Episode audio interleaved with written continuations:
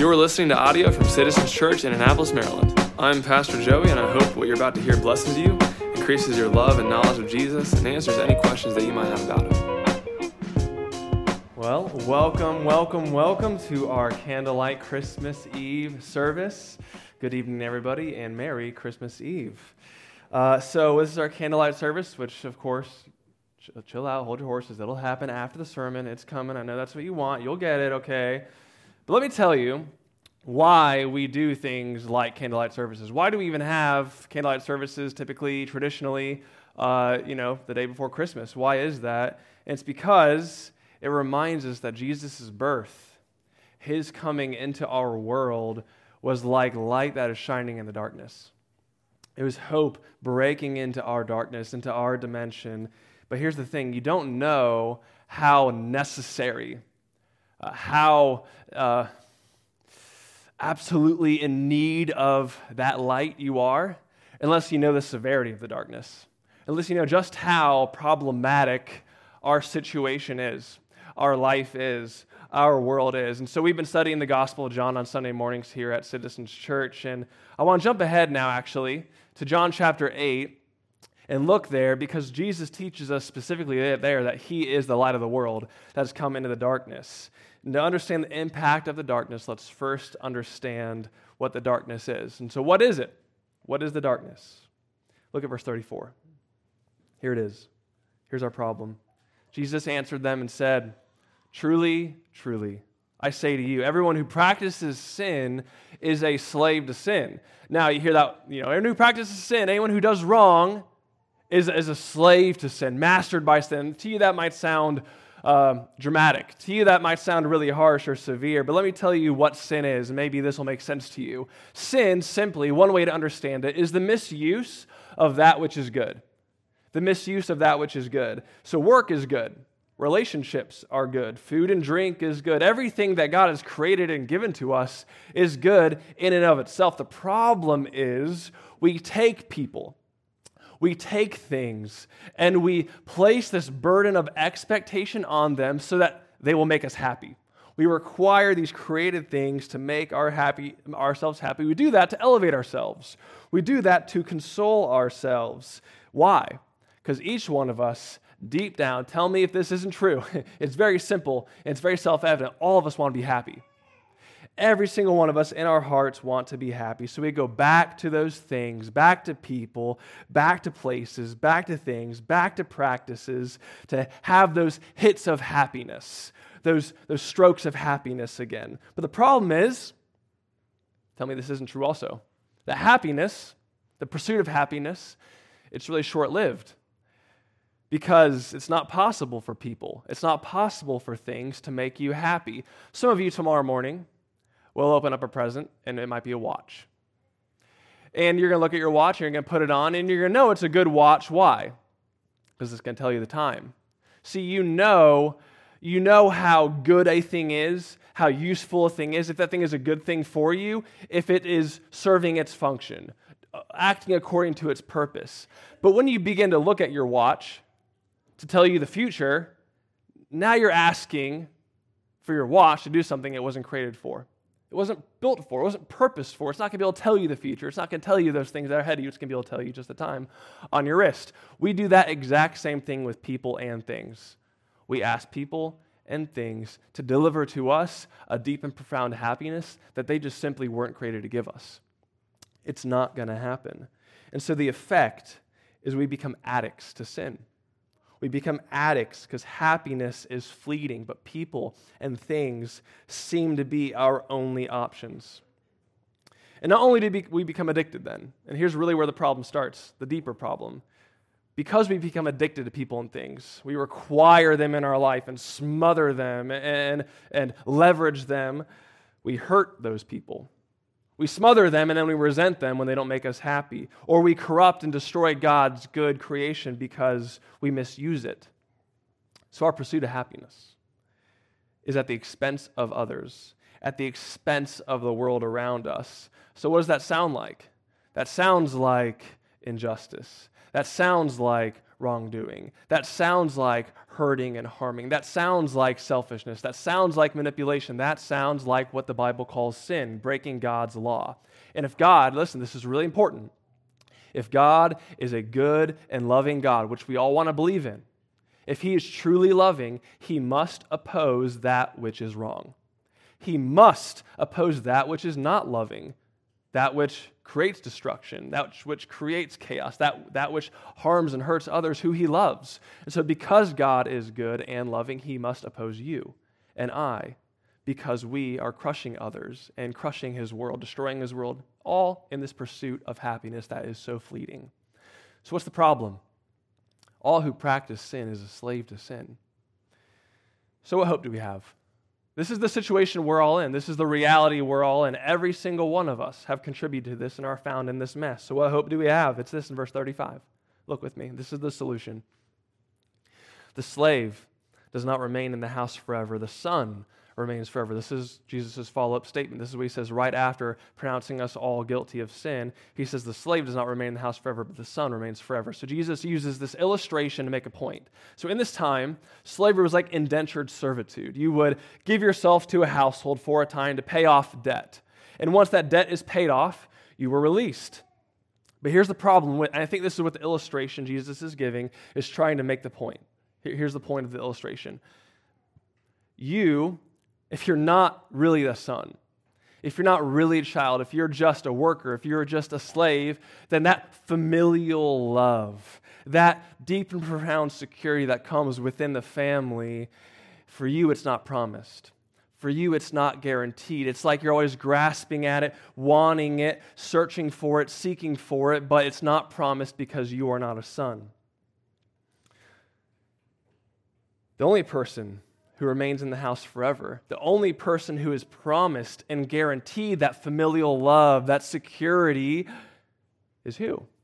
The son, a child. They have full guarantee of that kind of happiness. So listen, if we are ever to be happy, truly actually happy, and stop crushing people, stop destroying things, stop sinning, and stop being enslaved. If we are ever to be happy, we need to be lifted out of slavery and become sons and daughters. We need to become a part of God's family. But how? We don't just snap our fingers and make that happen. We're addicts, remember? We're addicted. We couldn't change our situation even if we wanted to. Even if we tried, we couldn't do it. We're addicted. So what hope do we have for our situation to change? What we need, and it's the only option. This is the only way it's going to work. What we need is a gracious Father who will send his chosen son to transfer to us that son's birthright. And then that son pay off our debt so we can be adopted into the family and have that familial love, that security that is found in a relationship with God. And so isn't it interesting? I know we're thinking about Christmas, Jesus being born as a baby, but think about the end of his life, his last very few words. What does he say on the cross with his last words? My Father, why have you forsaken me? What is that teaching us? What's Jesus experiencing there, and what's so significant about it? Jesus is experiencing what we deserve. Jesus is experiencing alienation, isolation from the Father, because that's what we've wanted. We want to build our lives our own way. We don't want God to interrupt and get his hands in our life. We want to be commander, master of our own life and define what's going to make us happy on our own terms. We want God to keep a distance. We want alienation from him. So friends, that's what we deserved. And that's what hell is. Hell is God granting us our ultimate wish, saying, fine, if you don't want me, you don't want to have me forever. But Jesus fully absorbs our penalty. He is crushed by our sin in our place. But that's not the only thing that happens. That's pretty good news, that Jesus absorbs God's justice, our penalty fully, but he also, in that moment, trades places with us and transfers to us his perfect sonship. So now we are given legitimate, not just wishful thinking, not just arbitrary, nebulous, real love from the Father, because now we're seen as no different than Jesus. We have been given, transferred his actual sonship, his actual righteousness. So we stand before God, we're fully accepted and approved because we have his perfection all around us, imputed to us, drenched over us. So God's solution to our slavery was to send his son so he could pay our sin debt and make us sons. And now we can actually be happy. Truly, we don't need to go on chasing our tails. We don't need to go on placing these unrealistic burdens of expectation on things and people to make us happy and crush them and destroy the world around us, because now we have the best thing. Now we have access to the greatest source of love that you will ever find. The greatest source of love that your heart was literally configured to have relationship with. God the Father, your creator. You are now reconciled to him because he sent his son to die in your place. That's why we love Christmas, because it's the start of this great story, the start of this great hope we have in Jesus. So now what? Here's my question for you. Will you take Jesus up on his offer? I mean, Jesus has gone the entire way and totally opened up his heart to you, totally given himself to you. So now what will you do? What awaits you? Look at verse 36. If the Son sets you free, you are free indeed. Freedom is what Jesus is offering you. So like I said, no more chasing our tail, no more smothering others and hating them when they let you down, no more misuse and destroying the good things that God has given, no more shame and guilt looming over us because of it. We are released from sin, we are released from its power, we are released from its curse. How? How do you experience this? Okay, if you're to choose this and respond to this, how do you integrate into this great vision that Jesus is casting before you? Go back to verse 12. Rewind to verse 12. And this is happening all in the same conversation, okay? This is just how Jesus began the conversation. He says in verse 12, I am the light of the world. Whoever follows me will not walk in darkness, but will have the light of life.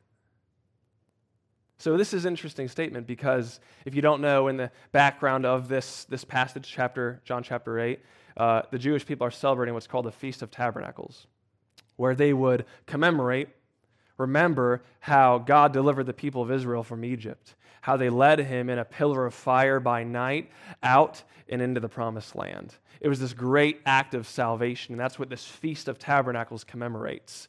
And so what they would do is they'd set up these globes, and they would light them with fire, and they would let them burn all week. And it was this literal physical act they would do to portray the great hope that they had, that another great, a better, more ultimate exodus will one day take place, that God will again one day ransom his people. And here comes Jesus during this Feast of Tabernacles into the courtyard where these globes glowing, and says, this celebration, it's about me. These lights, they're about me. Do you remember that pillar of fire that led you out of the wilderness and into the promised land? Jesus is saying that was me, and it's me. I'm here to lead you out of darkness and into freedom. What gives Jesus the basis to say such a thing? What gives Jesus the warrant to say such a audacious thing? He says that he alone is this. Remember verse 12? He says, I am the light of life, and I am the light of the world. Now that means two things. One, it means that Jesus has left heaven. The Prince of Heaven has come to earth and offered us salvation. The light has broken into the world, into the darkness. So now you have access to genuine, amazing relationship with your Father and Creator. That's what it firstly means. But secondly, it means this. If you take Jesus into your life, if you let him be the center of your life and then let him build it out from there, let him call the shots, let him occupy the lordship seat of your life, he becomes the greatest point of reference for your life. He makes sense of everything. He is the light of the world. Without him, there is no light. You're navigating your way through the world, groping in the darkness. He is the greatest point of reference. So listen, with Jesus, suffering makes sense. There's a point to it. With Jesus, Marriage makes even more sense with Jesus. Children make more sense with Jesus. Singleness makes sense with Jesus. Everything makes sense because He is the light of life. He is the light of the world. And so if you don't have Jesus, there is a short ceiling on your capacity for joy in life because things just won't make sense without Him. So Jesus is offering you the opportunity to step into the light with Him, to come out of the darkness. And when you do, you begin to see things differently. It's like this great illumination has taken place where the past life and the former way of things, it's so clearly now lame and so clearly now settling because life with Jesus, the light of the world Himself, the very Prince of Heaven in relationship with Him, walking with Him, that is true life. And He has made that possible. Freedom is what Jesus is offering you and I. And so here's what freedom is. We make the mistake and think freedom is just unlimited choices and I can choose whatever I want. That's freedom. That's not freedom. That's not realistic. That doesn't exist. We're not free to do whatever we like. Freedom, real freedom, is the strategic yes to something because it makes the most sense and it gives us the greatest satisfaction and wholeness in life. Here's how freedom in Jesus works.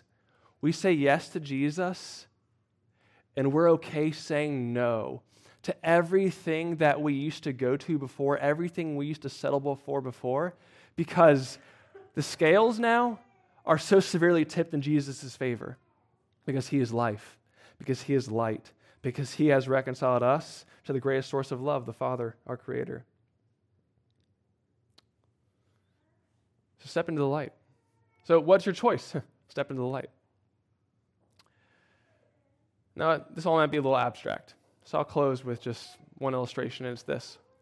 I love stories. We all love stories. All of us, I can guarantee you, watched Home Alone 2 in the last few days. I watched it today. I didn't finish it. I'll watch it tonight. I'll finish watching it tonight. I was about to give my running commentary of the different Home Alone movies, but, I'll save it. Ask me later. But great movies, great stories. We love them, okay? Now listen. How much better would it be when you find a story that has intrigue and mystery and it's magnetic and it's a page turn, you want to keep on reading? That's a great story. How much better would it be to have a conversation with the author? To have a relationship with the mind behind the story? To have a relationship with the soul who had the imagination for that story? That's the difference today for you. You can remain in the darkness and live in the story, but you have a very short ceiling on the happiness in your life, and you're going to go on hurting and harming and destroying and putting yourself at odds with God. Or you can walk through life with the author Himself. You can walk through life with the light of life Himself. And so the choice is yours. That's laid before you today. You can step into the light or you can remain in the darkness. Christmas is one day a year that reminds us of what we can have for a lifetime. So truly, we can truly live if we live in the truth. And the truth is that Jesus is God. He is the light of life. He has been sent to give you His birthright so you can be welcomed by the Father. So now the choice is yours. Darkness or light. Death or life. Jesus or people and things. Fleeting happiness or true happiness. Let's pray. God, we are thankful that You have not left us to our own. And Lord, You had every right to do so. We wanted nothing to do with You, and it would have been very fair and appropriate for You to just give us the cold shoulder and walk away. But because of Your great love that You loved us, You came for us, to rescue us, to bring us back to You, to bring us home. So now we're sons and daughters, no longer slaves. And so, Father, I pray that You would make a difference in our life with these truths, that You are life, that You are light, that we can be sons, that we can be daughters. In the name of Jesus we pray. Amen. For more information about Citizens Church, please go to citizensannapolis.com.